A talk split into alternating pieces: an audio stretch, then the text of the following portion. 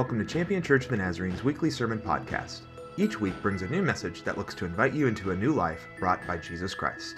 We hope you are inspired and changed by God by the message brought by today's speaker.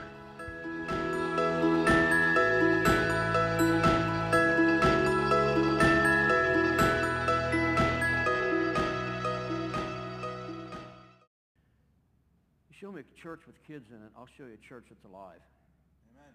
Show me a church that parents feel comfortable to bring the church to, bring the church to, bring the kids to. I'll show you a church that is investing. And so we want to say thank you to all who have brought their kids because not only do you matter, they matter. Amen.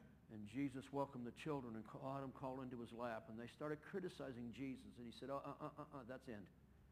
Allow the children to come to me, for as such of the kingdom of heaven. So thank you, kids. And thank you for bringing your children. We love them. This is a safe place for them. I'm sorry. Now you can do it. Oh no, it goes right into the first song we're singing. I Oh, mean, okay. I mean, Jesus Christ loved the little children, and he did not want them to be pushed away. He wanted them to come to him. He wanted him them to know him as youngsters Mhm. and to learn about him and to learn about his love. And that's just one of the 10,000 reasons why we praise and worship our God. Right. And 10,000 reasons isn't even enough. That's what we've come here to do this morning.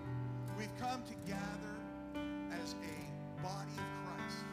We've come to gather to share each other's burdens, to come and lay them before the feet of Jesus Christ our Lord, knowing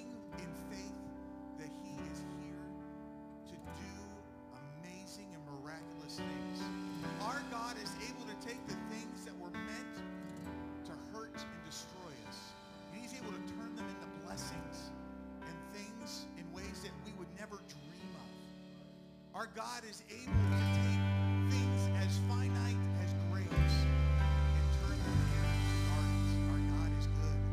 Our God is great.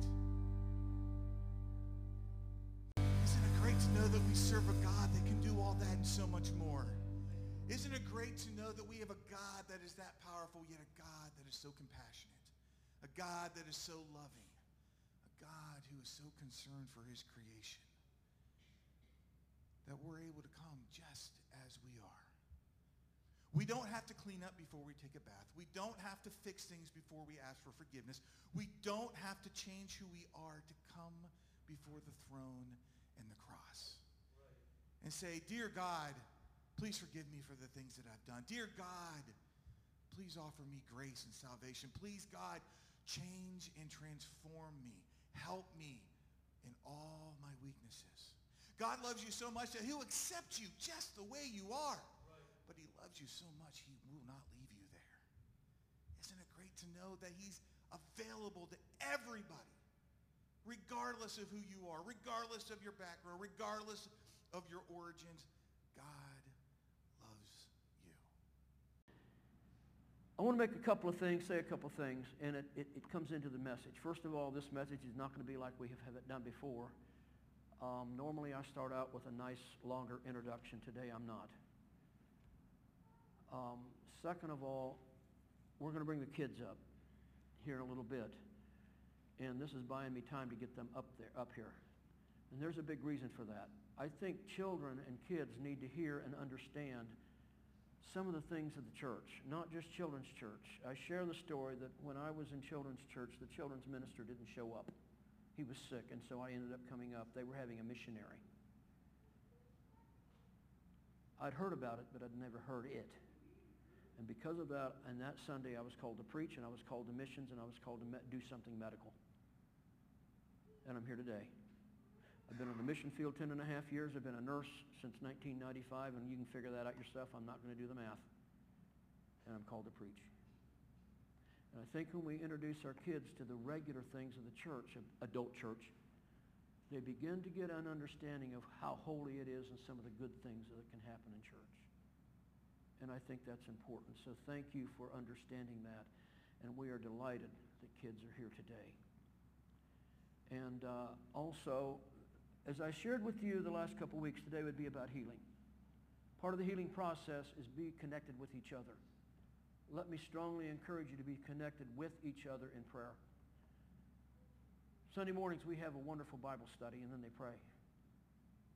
Wednesday evenings we have a wonderful study and then we pray. Are we getting the, getting the, getting the flow here? Saturday nights we meet here at 6 o'clock and we, anybody? Pray. I'm sorry, what? We pray. Sunday morning at 10:15 we meet up front and we and I'm going to share this with you. The church that is a praying church, not that prays, but is a praying church, is one that is an anointed church. And that's where we get healing in our own spirits and also healing as a church. And so let me share that with you. Today, though, I want to um, share something different. As we gather today, I want to share with you a plan. It's good to have the kids coming. Thank you. They can come in. We're just starting. It's good. Um, today's plan is going to be completely different. We're going to talk about biblical healing. I normally have several slides and then introduce you to the theme, the sermon in a sentence, and the text. And hold off just a minute. Hold off just a minute. But that's the only slide you're going to see today. But the stories I want to have shared are from two different people. One is Debbie and one is Jim. They, at the ladies' week, Mother's Day weekend, Debbie shared her story. And I left bawling. I can't tell you how powerful her story is. Incredible. And Don's story that he has not shared, but he was there through it all. You can't, you can't substitute that. You just can't. And what these two people did was live the legacy of what it means in sickness and in health. And so let me say thank you to your living legacy and your living testimony to both of you. I mean that. Thank you. Incredible and impossible. Impossible to weigh the magnitude of that, so thank you. Before I get to that, I want to share with you what we, I, me, and we as a church, but especially what we read in the Bible, define as healing. There are a lot of people out there who do healing services in a lot of different ways. I'm just going to tell you how we do it and how I do it. First of all, I believe healing is that God is the healer, not a doctor.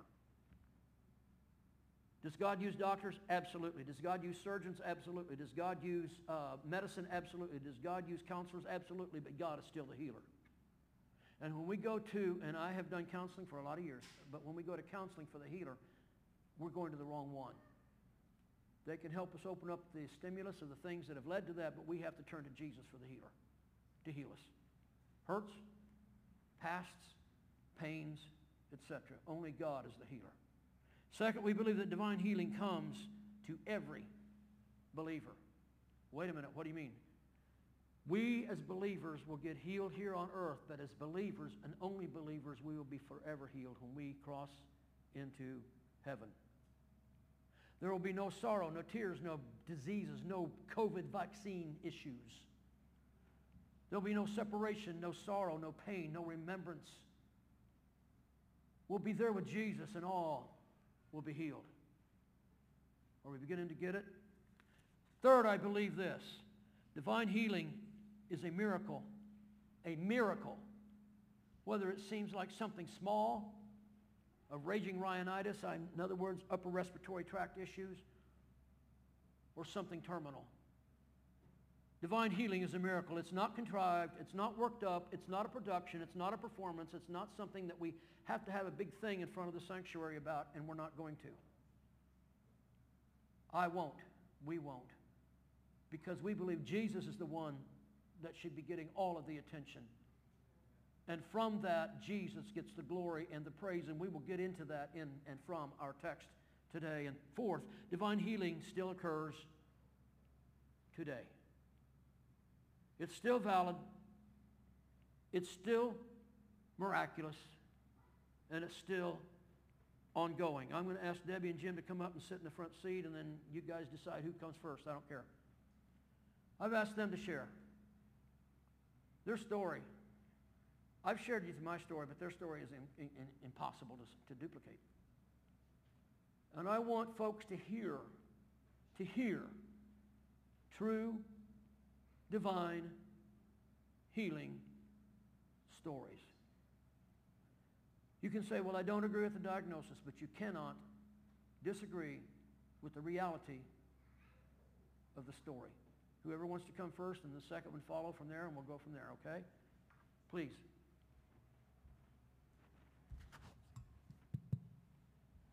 You can stay down there if you want to. Yeah, that's fine. Pastor Micah wanted me to um, give my testimony that I gave four weeks ago, again, um, I was thrilled. And um, I didn't go into a lot of detail when I stood up four weeks ago and talked about my back.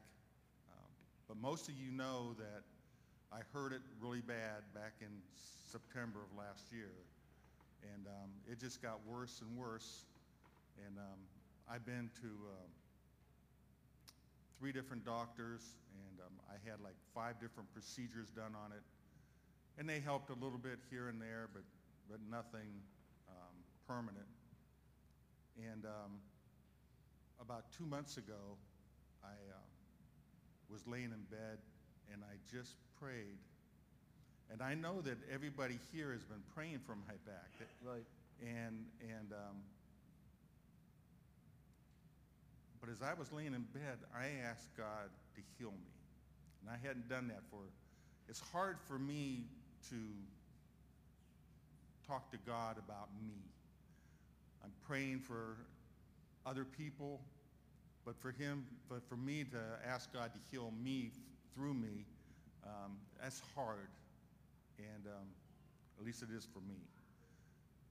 So I was laying there and, and I just really started praying he would take this pain away because the pain was so severe at times that I could barely get up and walk from the kitchen to the sink or from the kitchen table over to the sink. It was so excruciating. And, um, and I couldn't even stand um, to sing the songs. And um, I woke up the next morning and um, that excruciating pain was gone. And it's been, and Thank it's you, been Lord. gone. Um, now I still have a little bit of pain, but um, nothing like it was. I mean, it was, I can't explain to you how it was so sharp. And um, then when I got up the next morning, it was gone. And I haven't had that sharpness since. Thank you, Lord. And um, I just want to thank the Lord for that. And um, I want to thank the church for praying for me all these, all these days. And um, sometimes it's not easy. And, um, but it's wonderful to know that we have a praying church. Right. And we, and we know that the people in our church really love the Lord. And, and I just want to thank you and, and um, thank the Lord.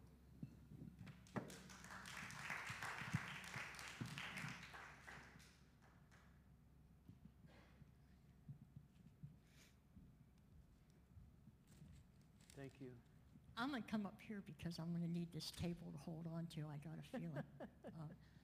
Uh, um, most of you know that um, in 2020, uh, I went through a bout with cancer. Uh, but I wanted to go into a little bit more detail about it. It kind of makes the picture a little bit clearer about the difference um, of where I was then to where I am today.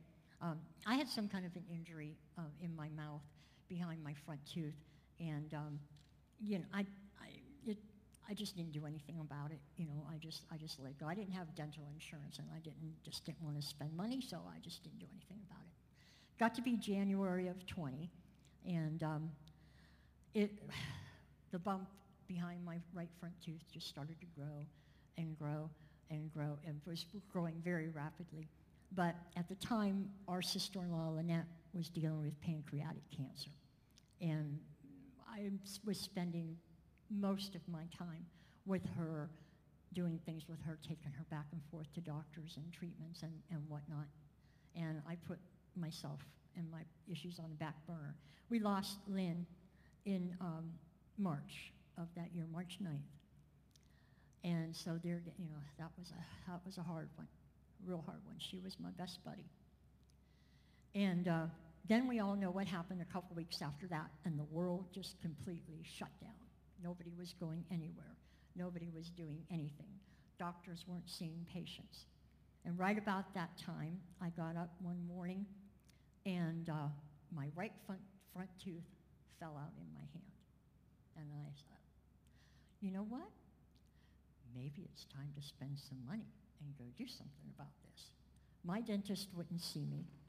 Pastor Matt connected me with his dentist, and I went in and saw Dr. Benton, who sent me to Dr. McLean, an oral surgeon, who sent me to Dr. Newman, an ear, nose, and throat in town. All of them said, this is above my pay grade. There's something going on that is above my pay grade. Dr. Newman said, I'm going to send you up to University Hospital to my buddy, Dr. Pierre Lavertu. He says, I think you've got something pretty serious going on here. So by then it was mid-May, and I went up to university and saw Dr. Lavertu. And he looked in my mouth and he says, that's cancer. And he said, this is what we're going to do. And he didn't really kind of offer me a whole lot of, he just said, this is what we're going to do. You're going to have surgery, and it's going to be a long surgery, somewhere between 9 and 12 hours. Says, I'm going to come in and I'm going to cut all that cancer out. And then my co- colleague, Dr. Fowler, is going to come in, and she's either going to use bone and tissue from your left arm or from your left shoulder and reconstruct your mouth at that time. You're going to have a trach inserted. You're going to have a feeding tube inserted in your stomach. You're going to have lymph nodes removed from your neck.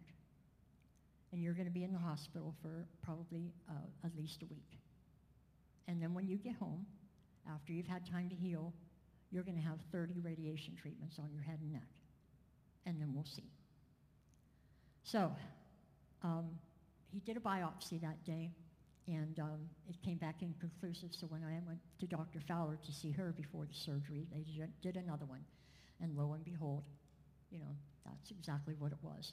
Squamous cell carcinoma, which is actually a form of skin cancer in my mouth.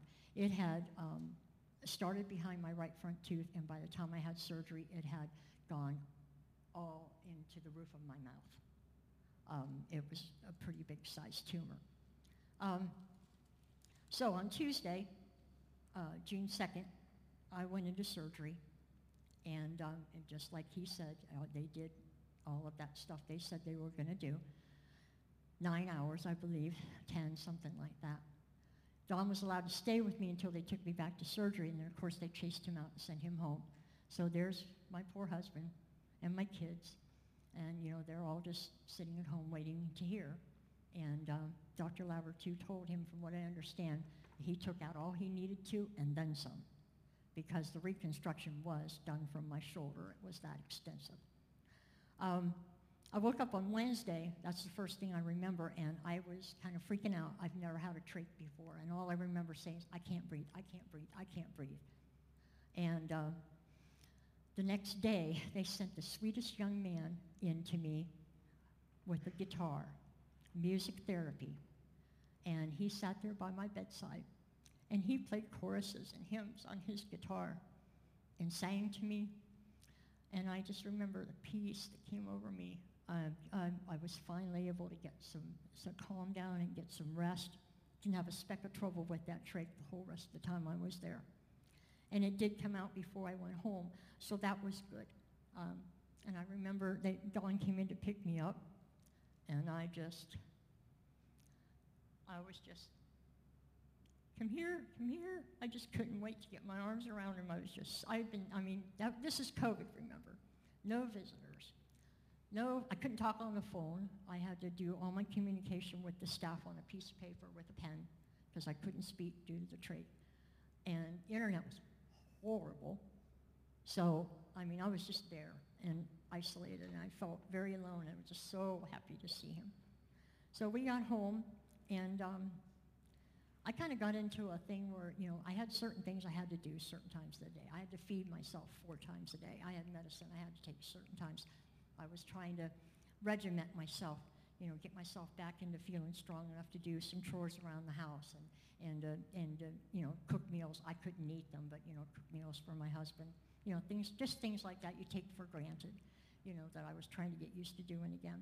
I went back to see Dr. Lavertu, um, on the 24th of June, which was a red letter day because not only did I get my very last drain yanked out, but our one and only grandson was born that day. And that was just like, now I've got something to really hang on to because after a whole bunch of girls, the last baby anybody was going to have was a boy. And I thought, I got to stick around and see how this comes out.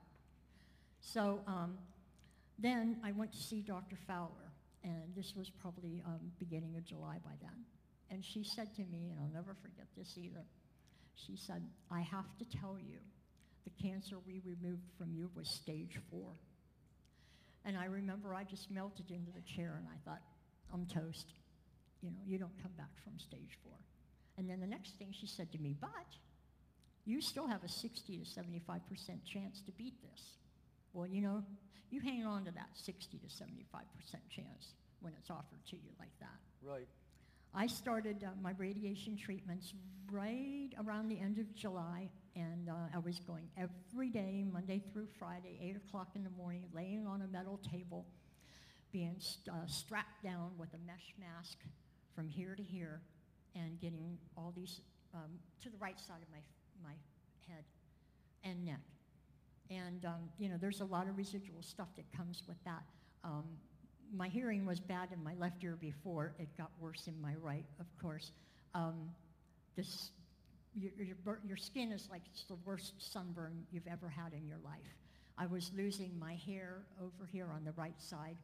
Um, it just about destroys your salivary glands. I, I to this day, I, I have uh, terrible troubles with, with dry mouth and it interferes with my ability to eat. But, um, you know, I just, I was just in this mode. I called it autopilot. I did every day what I had to do. And I just, every day, I just, it was just, do, just, just march, like marching. But I kind of, I just called it autopilot at the time because I didn't know how else to describe it. Um, then in December 15th, I had a PET scan. Now, I had all, I started to try to eat some on my own, and I was doing pretty good. I was eating some soft things. Actually, by Thanksgiving, I wasn't really using the feeding tube at all, but it had to remain because their policy is it does not get removed until after you have your PET scan. And um, that was the 15th of December, and I remember a couple days before Christmas, Dr. Fowler called me, and she said, I just couldn't have you go through Christmas without knowing, because I wasn't scheduled to see her till the end of the month. I just couldn't let you go through Christmas without knowing. Your PET scan is clean. There is no sign of cancer in your body anywhere. And um, Hallelujah. Wow. Thank you, Jesus. Wow. You know, just the, just the, the, the relief that flows over you when you get some good news after all the bad news that I had. Um, I have to say, um, I hope any of, I, I would hope, first of all, that none of you have to go through an ordeal like that, because that's exactly what it was. It was just simply an ordeal. And it's kind of ongoing in some ways. I hope if you do, you have a partner like I have. That man never said a word that wasn't kind and caring. He took care of me. If I needed it, he was right there. Um, I mean, I just hope you would have someone like such a support. Um, he, he took this in sickness and in health very seriously, and he took the best care of me. Anybody could, my family, my kids coming in and bringing meals. When I got home from the hospital, my, uh, our oldest daughter had completely repainted my downstairs for me. I mean, it was just, I've got the best. I've got absolutely the best, and I'm, i praise the Lord for that. And um, I say all of this to say to you that um, what, what I came to realize later on, after all this was through and I had a chance to process it to a point, I still haven't completely processed at all, I don't think, but I realized what, what, what I called autopilot was actually the Lord picking me up in his arms and carrying me through this. Right um, I just kind of felt like I was kind of numb and, you know, like I said, I just did what I had to do on a daily basis just to get through until the next day. It's, it's all you can do sometimes. Thank you, Lord. And I thought of, um, you've all seen the picture of the, uh, the person walking down the beach, and there's a set of footprints beside them, and um, and there's there's part of that poem that just kind of um, just puts it into in a maybe better understanding. Uh, the one verse. Another residual effect. My nose just runs like a sieve, and I can't stop it sometimes. Anyway, um, this is the verse in the poem that I want to read to you. My precious, precious child, I love you, and I would never, never leave you during your times of trial and suffering. When you saw only one set of footprints, it was then that I carried you. And um, I just say all that to say the healing that he was gracious enough to give me is available for all of you for any situation that you find yourself in. And uh, don't be afraid to avail yourself of it.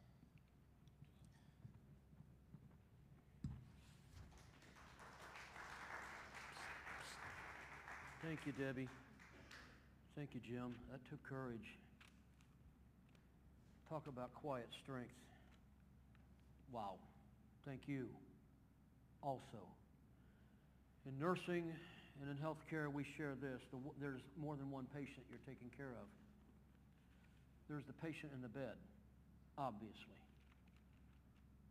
But there's also the rest of the patients who are the people affected by the one that's in the bed.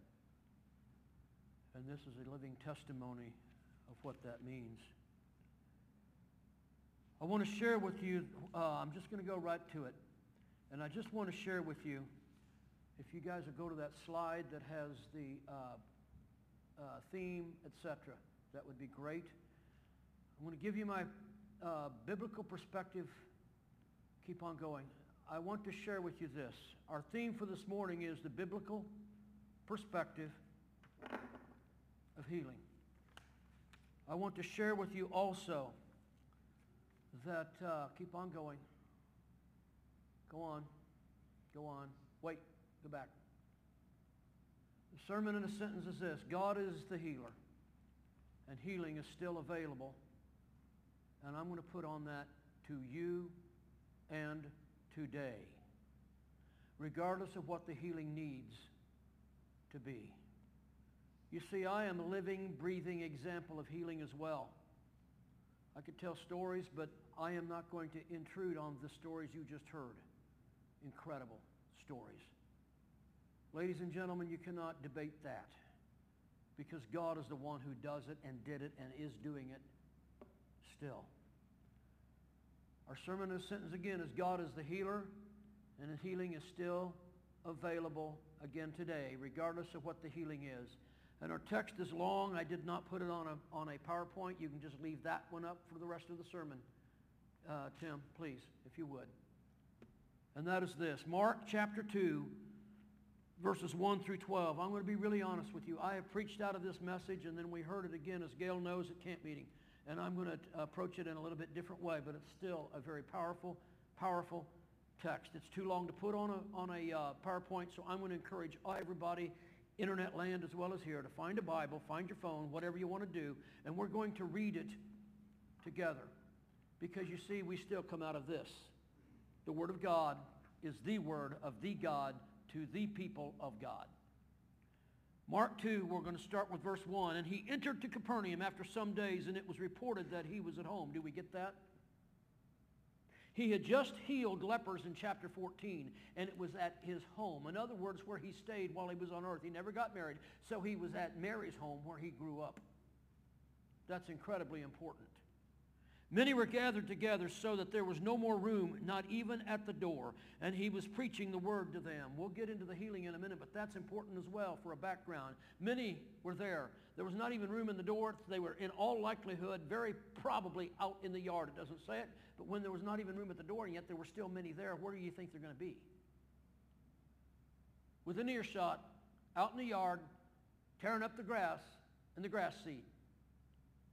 I wonder how Mary ever had privacy when her son was Jesus. I don't know. But we never hear anything about Mary being upset about it. And they came bringing, they, important, not he came, they came, they, people, We don't know how many people came, bringing to him a paralytic, and they were carried, and he was carried by four men. So we have the four men that are carrying him, and then others that came with him. It may be just them, but still people came bringing him. And they, the people, we haven't heard about the paralytic yet. They, the ones who came, could not get near him because of the crowd. They removed the roof from above him, and when they had made an opening, they let down the bed on which the paralytic lay. We still haven't heard about the paralytic. Mary's roof was torn off. The man was let down on his mat.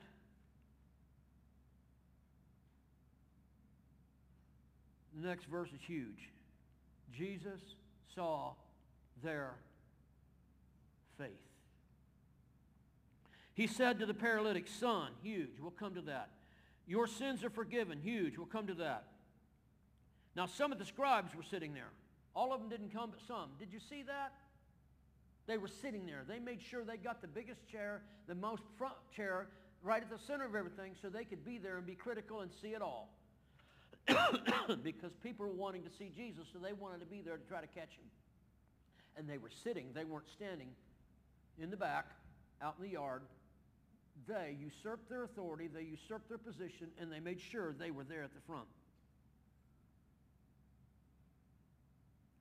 And they were questioning in their hearts.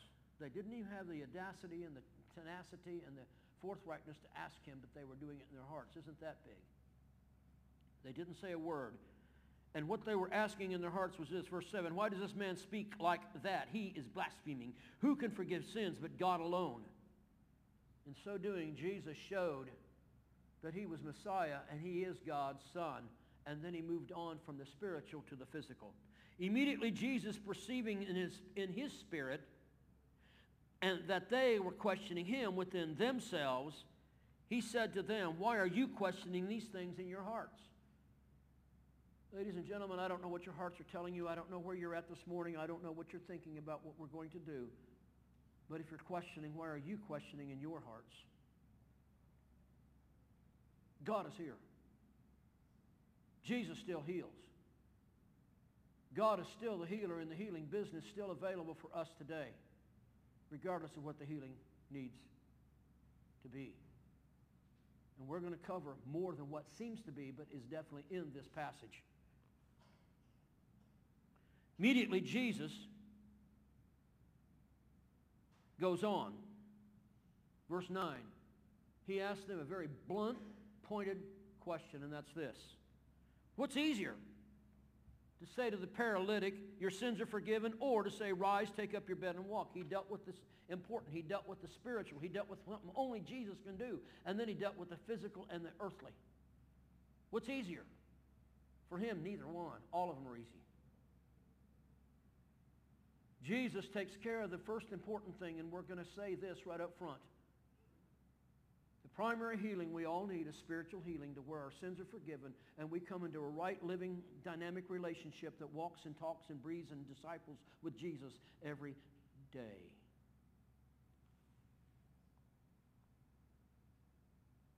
but that you may know that the Son of Man has authority on earth to forgive sins. Why was he going to heal the man physically? So that they would know he not only has the easier, he can do it all, and he has A-U-T-H-O-R-I-T-Y to do it. A-L-L.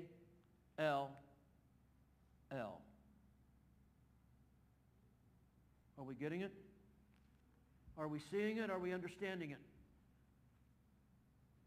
That's why I sent out an email this week to so many. I had 39 email addresses, only one popped back. And my heart was poured into that one like I have never sent but one other email like that much heartness in it to people. And my wife knows which one I mean, and we'll not go into that. But it was important, and we'll get to that. I say to you, rise up. Pick up your bed. Get up and go home. Get up after you rose up and you picked up. Get up.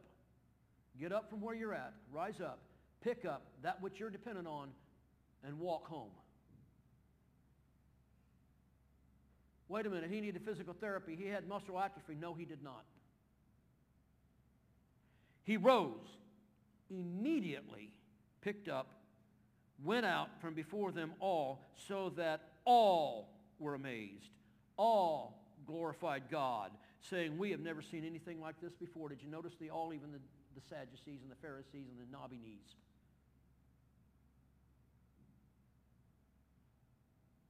Were amazed. That's the end of my notes. Let's see what Jesus wants to say. There's a lot of things we can deduce from this. There's a lot of things we can go on from this. There's a lot of things we can say about this, but let me just say this. The first thing we have to have if we're going to have healing is healing of sins.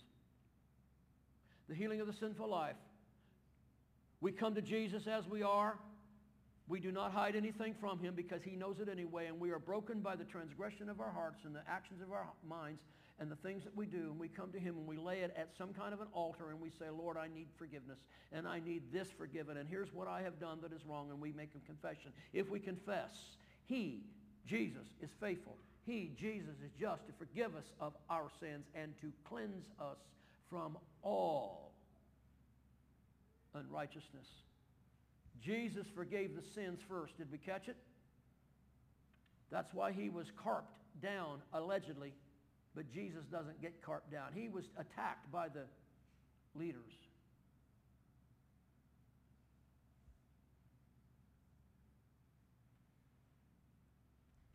I'm going to go ahead and address it. I did an email, and I wasn't going to, but I'm going to. Ladies and gentlemen, I don't know your past. I don't know what you've been through. I don't know where you've come from. As I've gotten out into the community and made connections with people, I've had people literally bawling on the phone to me or in person saying this, I have been so hurt by people, family, friends, jobs. But in my parentheses, God forbid, even the church. Greatest hurts we can have, and I've had them. You've had them. Many of us have had them. The greatest hurts we have in life are these two. Those who we trust to be family that'll be good to us, honest to us, fair to us. And when they don't, it tears us up. And the C-H-U-R-C-H. And I'm going to say this to you, ladies and gentlemen. If someone that attended a church, even this one, did something so egregious that you were hurt, that's not the church. That's not Jesus. But I'm also going to say something to you. I wasn't here. But please forgive us. You know, sometimes some of the greatest forgiveness we can do is not only to ourselves, but to go to someone and ask for forgiveness from another one. At 4.30 in the morning, this sermon got changed, and here's the big stimulus that did it for me. 4.35, I don't know. Right before I finally went back to sleep for an hour, two hours, something. There is an exponential difference between forgiveness and healing. Forgiveness is about the individual or individuals or the stimulus, the person, the company, the whatever that did the it to us. Yes, I've worked in a prison, not as an inmate, and I don't say that lightly because we've got people that haven't been here much. As a nurse. People have done some horrible things to some people. Some of you have endured some horrible things by people. And yet forgiveness is releasing them to God. And, but what it also does, it does not say it didn't happen. It doesn't say it was my fault. It says it happened, and I release them from me so that I can be free. But healing takes time. Healing takes time. And I'm going to parallel that to when we get forgiven and when we get sanctified. Can I do that before you, right here, real quick? When we get forgiven, we are saved by the blood of Jesus Christ, and his blood cleanses us from all sin. And we have a clean house inside of our heart, but it is empty. And healing comes in to heal us of the carnal nature and the desire to sin and the want to be returned. We will still get attacked from the outside by temptation, but we are transformed by the renewing of our mind that we can present our bodies a living sacrifice, wholly acceptable to God, which is our reasonable service. And we are not conformed to this world anymore, but we are transformed. Sometimes it takes a while. And depending on what it is, it can take years to get healed from the it that was done, of the impact on the heart, on the mind, on the memory. You will always have a memory of the it. But when you have the healing of the emotions, of the mind, of the heart, the pain that when you encounter it, that comes in and almost all but paralyzes and destroys you all over again is released.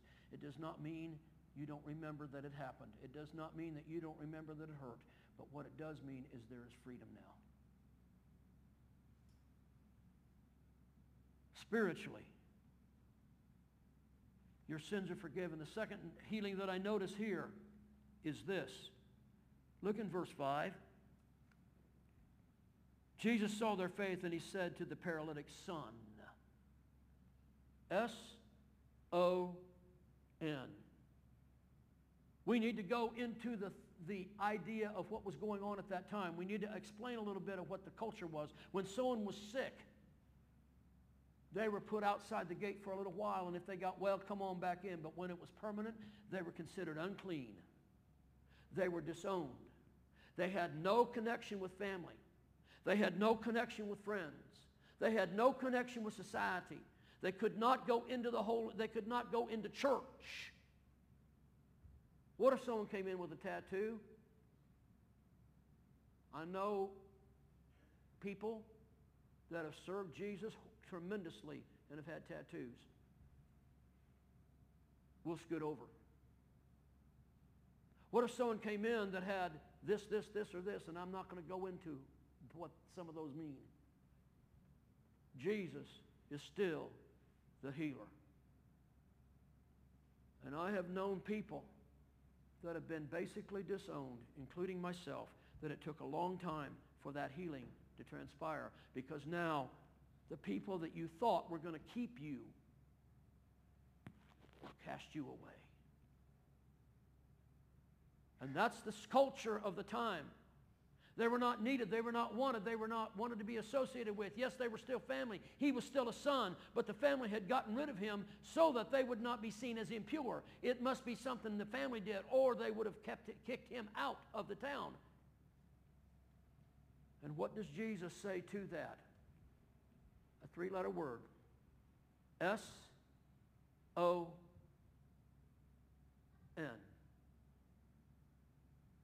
He adopts him right there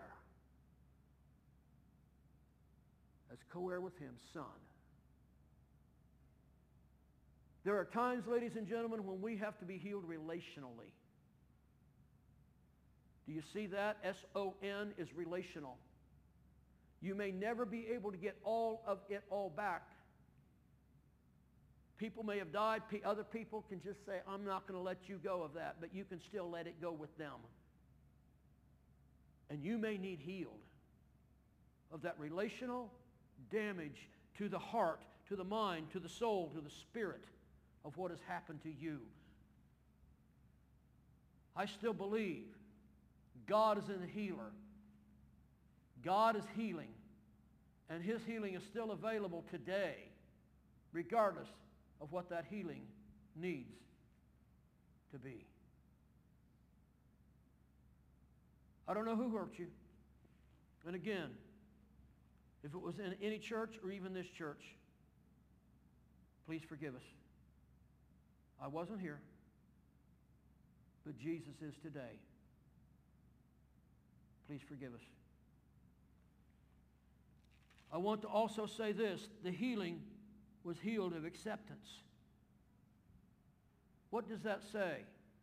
Before we get to verse 11, I want to tie up, and I did it that way intentionally. I didn't jump ahead of myself, even with ADHD. Relationally, he drove it home in front of everybody that was there. The Sadducees heard it. The people who were there heard it. Those who brought him heard it. Son. And what's easier? He's still part of me.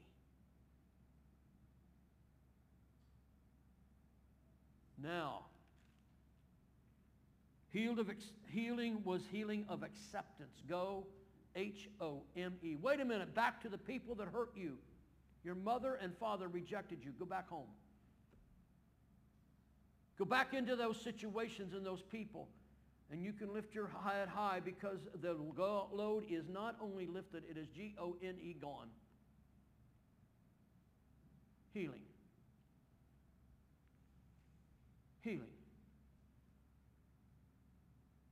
Healing imposed on you, me, us, by it or them. Injury replay was there, but now healing is now imposed on that and them, and now we are free. We are free. We are whole. We are well. We are new. Home. Home. The fourth healing is, that is here, it is implied. No words were there, but it is implied. The culture there was, we, they didn't have Social Security. They didn't have workman's comp. They didn't have disability. But when Jesus healed, he was able to take up, get up, and go up, and now work. We don't know any more about this story of the man, but here's what I wonder when I read it. I, I, I tend to ask questions in my brain. I wonder if he got married now. And if he had kids, I wonder what he told them. Let's play a scenario. It's not there. I'm not trying to read into. I'm not putting into the scripture. I am not. So please take that there. Can you imagine, though, what he would have told his kids? I once was a paralytic before you ever knew me.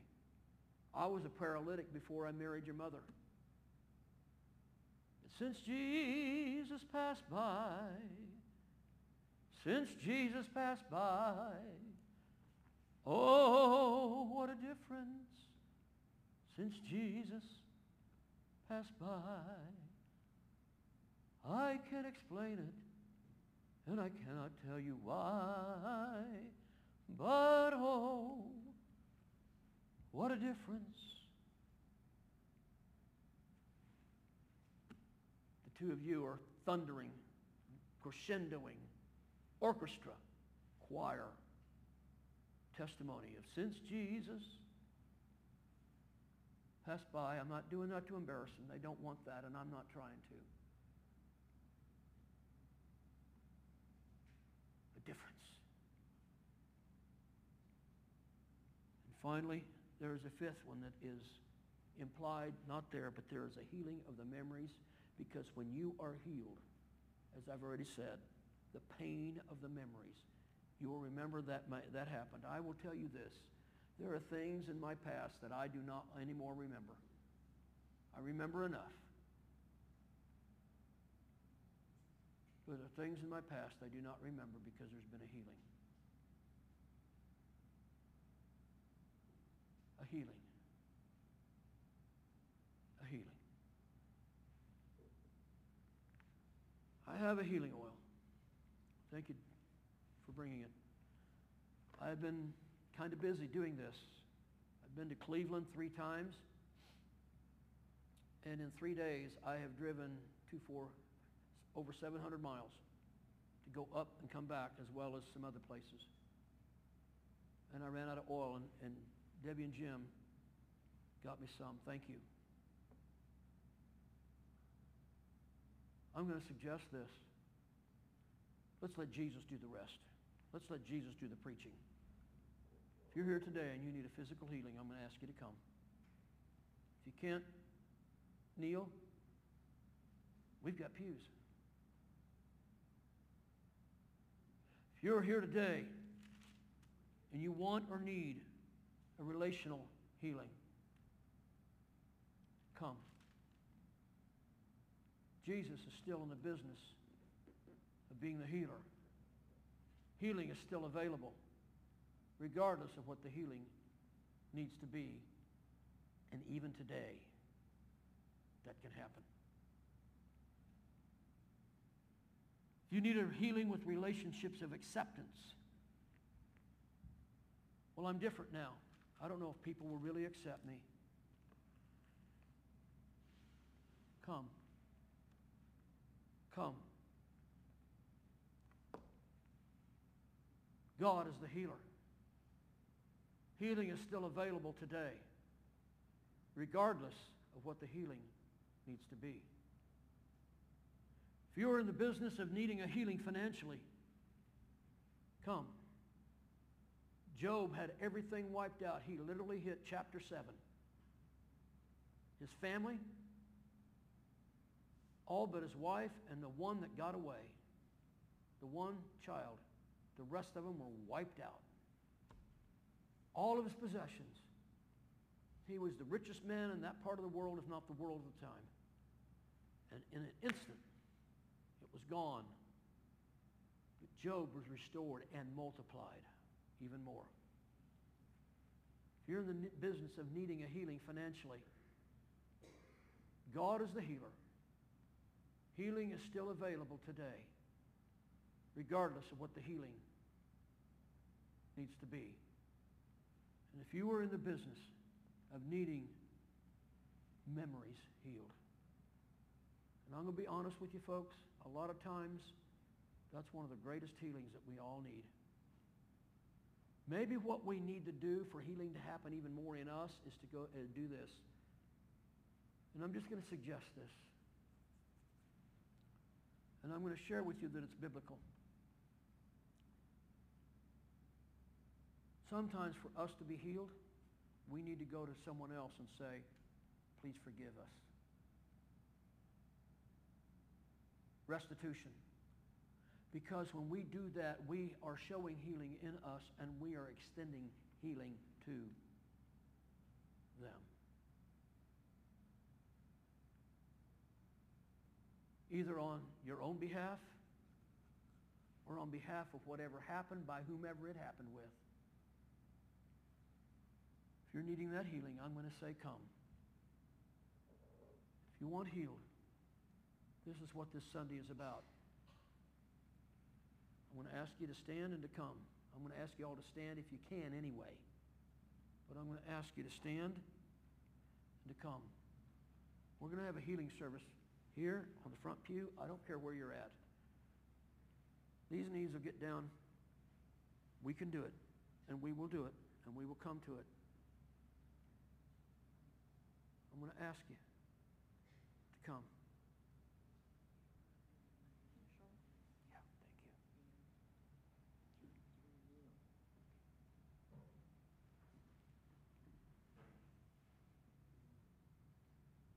We're going to wait. We want the children here to see this. Kids, you're not in children's church today for this reason. We want you to see that Jesus is still the healer and still does healing. Jesus is still the healer and still does healing. You may have someone that you know that needs healing. There's a lot of them here. Both Davids. David Young, David Thomas sons, daughters, husbands, wives, friends, family. It's okay. We are here. I'm going to ask you what you want Jesus to heal you of. I'm not going to advertise it if you want to say, he knows. I'm okay with that. You know what? He knows. He knows. And we're going to take time today and we're going to experience healing. I do not know what God's want to do, but I know he wants to do something. What will you want Jesus to do for you? Father, we come to you now and we anoint in the name of Jesus. There is hearing that needs to happen. There is hearing that is issue. And we ask you, Lord, that you would heal the hearing and touch the hearing so that he can hear better. At least before he gets home to be with you, but he'll hear better. Because you are the one who created the hearing. You are the one who created the eardrums, the nerves. You are the one who made it. And we ask you in Jesus' name. Amen. Want Jesus to heal you too? I want Jesus to help me be all I can for him. Father, we come to you now in the name of Jesus and we anoint in the name of the Father, Son, and Holy Spirit because you, Lord, are the one who gives healing to the need and the ability to be able to do more than has been done. There's only so much engine in our motor, and yet she wants to do more. And I ask you in the name of the Father, Son, and Holy Spirit to be the healer, to do what she has asked. We're not going to advertise, but we're going to say, you know, in Jesus' name. Amen. What would you like? Father, we come to you in the name of Father, Son, and Holy Spirit. You know the situation, and we thank you, Lord, for the discipleship that Timmy is, uh, is pursuing. It's a he knows, and that's okay, because you know. We anoint in the name of the Father, Son, and Holy Spirit. The Father, the Son, and the Holy Spirit for a complete healing. And we know, Lord, that you are the great, majestic, all-powerful, all-healing healer. In the name of Jesus, amen.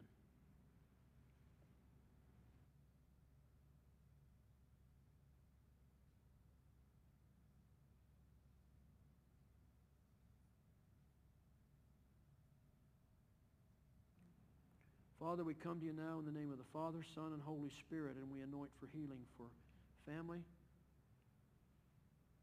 for David, and for Eric. And we ask you, Lord, that as only you can, you touch them. We have seen so many people healed because somebody on their behalf. And we believe that you are the healer.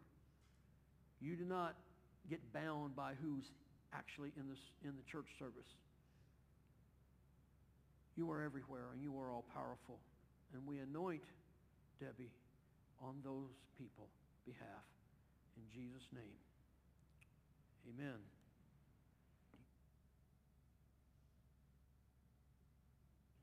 Father, we come to you now, and Jim is representing the church. Thank you, Lord. And we anoint him in the name of the Father, the Son, and the Holy Spirit, that our church would have healing in it. We don't know all that he's thinking, but we know that you are still the healer of your body of Christ. And that from us there would be healing go through us and from us to others. That we would be healed of all of whatever is going on and has gone on. And that we would be made new today. Today. And you would speak into the hearts of everyone that is here. Everyone that is here and all that they are facing and all that they have remembered and all that they have endured and all that they are because of all that has happened, that there would be healing. In Jesus' name, amen.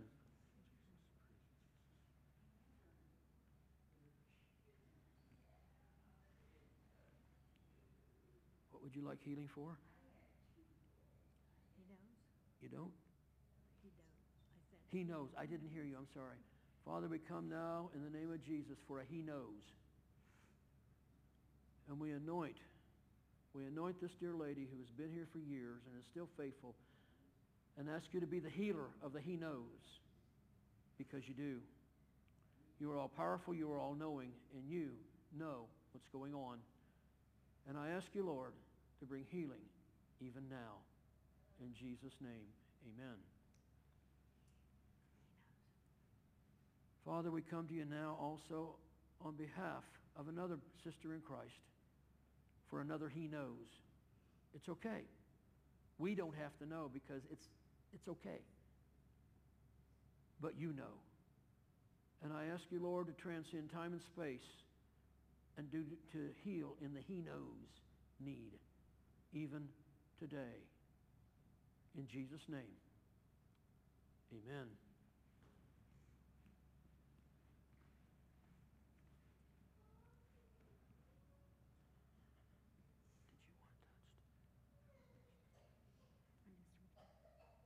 Kathy? Father, we come to you now on behalf of Kathy and ask for the relational healing yes. to transpire. Yes. Children, grandchildren, relationships. Even as the man in the Bible had a relationship that was hurt by paralysis. Kathy wants there to be a healing in the relationships that she has. You transcend time and space. You bring families together. You create healing. And so we just ask you now in Jesus' name that there would be healing in these relationships. In Jesus' name, amen.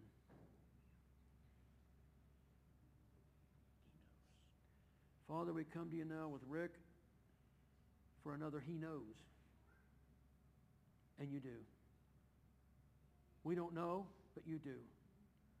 But to come this boldly and this uh, vulnerably to say He knows is huge. And we have taken off the walls or the, the roof. We have let ourselves down through the hole so that we got rid of the barriers. All of us got rid of the barriers to come down today. And we just said we're going to be vulnerable and we're going to see what God wants to do. And so I ask, Lord, for the healing in Rick's life, for the he knows. In Jesus' name, amen.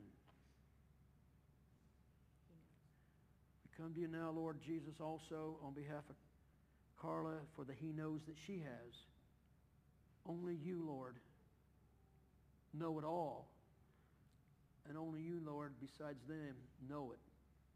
But still, Lord, in the name of the Father, Son, and Holy Spirit, we anoint for healing because you are the one who brings them down.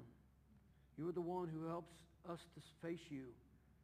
You are the one who says, you're all we've got, and you know. And so we ask that for healing in Jesus' name. Amen. Father, we anoint Hazel in the name of the Father, the Son, and the Holy Spirit on behalf of her husband, Vic. Again, Lord, we are reminded that people have been prayed for via someone else being anointed for them. Vic's not here today, but Hazel is. And we anoint Hazel on behalf of Vic that there would be healing, healing of the physical, healing of the need to make some adjustments and, and decisions different, but healing. And we trust you, Lord, that you are the healer, that you are the one who does it, and we depend on you, and we let Vic down through the roof, as it were, in front of you. In Jesus' name, amen. Are all hearts clear? Does anyone else want to be healed? I can come back to you. I've got a mic. And it's not one of those wire things. What would you like, young lady? For what? My eyes. Okay? Lord, we come to you now on behalf of the name of the Father, the Son, and the Holy Spirit for this dear lady. You made blind eyes to see completely. It is nothing new. And we ask, Lord, that their eyes would be touched by you as only you can. We don't know how you want to do it, but we do know that we come to you now as the only one who can do it. And we ask in the name of the Father, the Son, and the Holy Spirit. In Jesus' name. Amen. Anyone else? Have bottle, we'll walk. I'm coming, JP. I'm coming.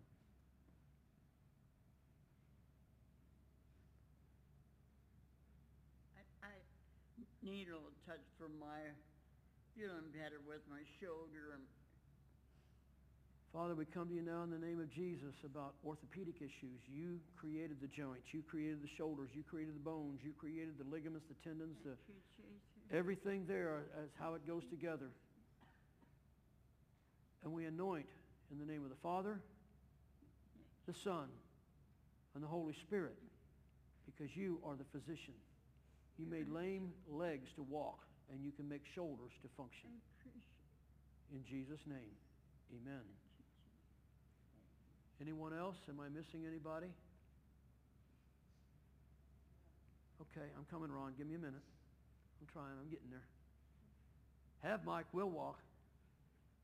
Thank you, Lord, it wasn't one of those wired things. What would you like God to heal you with and for? Sometimes my, my legs are. Father, we come to you now in the name of the Father, the Son, and the Holy Spirit. Again, orthopedic, legs, knees, hips, legs. And we ask you, Lord, again, to make lame legs to walk, and that it would be because of strength that you have given and joints that you have touched. And we will give you praise. We ask it in Jesus' name today. Amen. Anyone else? Am I missing anybody? I don't want to miss anybody. This is what today is about. Him doing the sermon. Not Micah Rogers. Jesus. And so we want to do that. Any others? All hearts clear? Okay. This is a special day when we come transparent, vulnerable, and knowing He's the only one who can do it. When his friends came and brought him, they removed all the barriers. They removed the long road that they would have to come. They removed their weakness so they got four to carry the mat. They removed the roof of Mary's home and they let him down. They removed their fear of what the crowds would do or say. They removed their, refu- their, their ability to say, well, we can't get there today. Too many people are there. They removed doubt. I hope, I pray, I trust that we have all come today to remove all barriers as well. How will God do it? I'm not him. I don't know. When will God do it? I'm not him. I don't know. Will God do it? Yes. He does. He will. He is. God is the healer. And healing is still available today, regardless of what the healing needs to be. All God's people said? All God's people said? Amen. Before I dismiss you, I want you to be praying about next week. We're going to have two, at least, baptisms. May have more. Don't know, but at least two. And we, uh, those two people, possibly third, I, they know who they are. I want to meet with you a little bit after service. And if anyone else, even in internet land, wants to come and get baptized or rebaptized, one is a baptism, one is a rebaptism, come. Just wear clothes that'll get wet.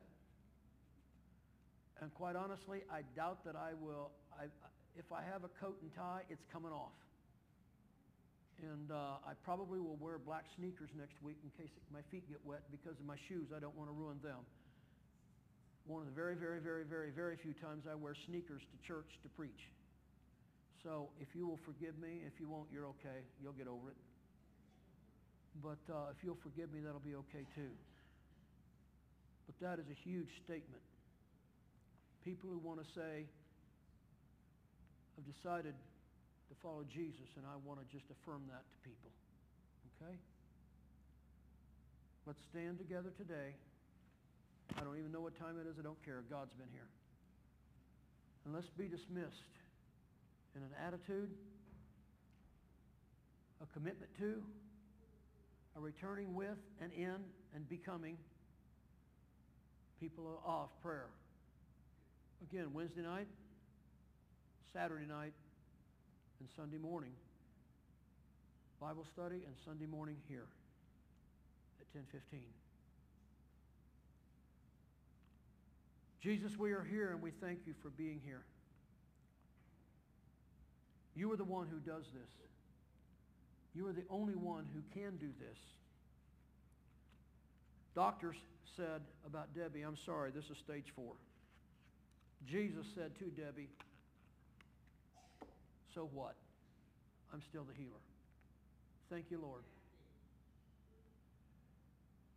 Doctor said to Jim, there's nothing we can do. Jesus said to Jim, I know what I can do. There are many of us who've had other kinds of healing. Relationships, acceptance, ability to work and or restored finances, and even memories. People have said, it can't. You say, it will. So thank you. We started this service, ladies and gentlemen, with a song that um, David led. I shared this with him. I wasn't going to here, but I shared this with him before, and I'm going to share it with you. When I was in college, we had one of the cool guys leading the music. And he sang a really, really, really heavy contemporary song of the day. A cappella, and we joined him. It wasn't. And as he started, revival happened. And that song went like this, and I want you to join me. Jesus loves me, this I know. 1,250 college students singing this. For the Bible tells me so. Tears started pouring.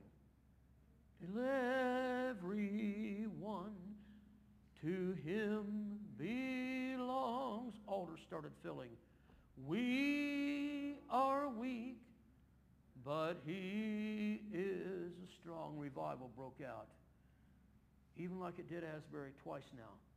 Yes, Jesus loves me. Yes, Jesus loves me. Yes, Jesus loves me. The Bible tells me so. Know that. Experience that. Walk in that. And now be dismissed in that. You are dismissed. Thank you.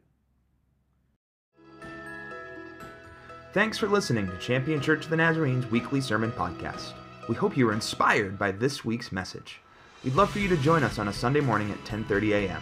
We are located at 3924 High Street Northwest in Warren, Ohio. You can also join us on Facebook Live. For more information about our ministries, or if you'd like to contribute to our ministries online, visit us at championnaz.org.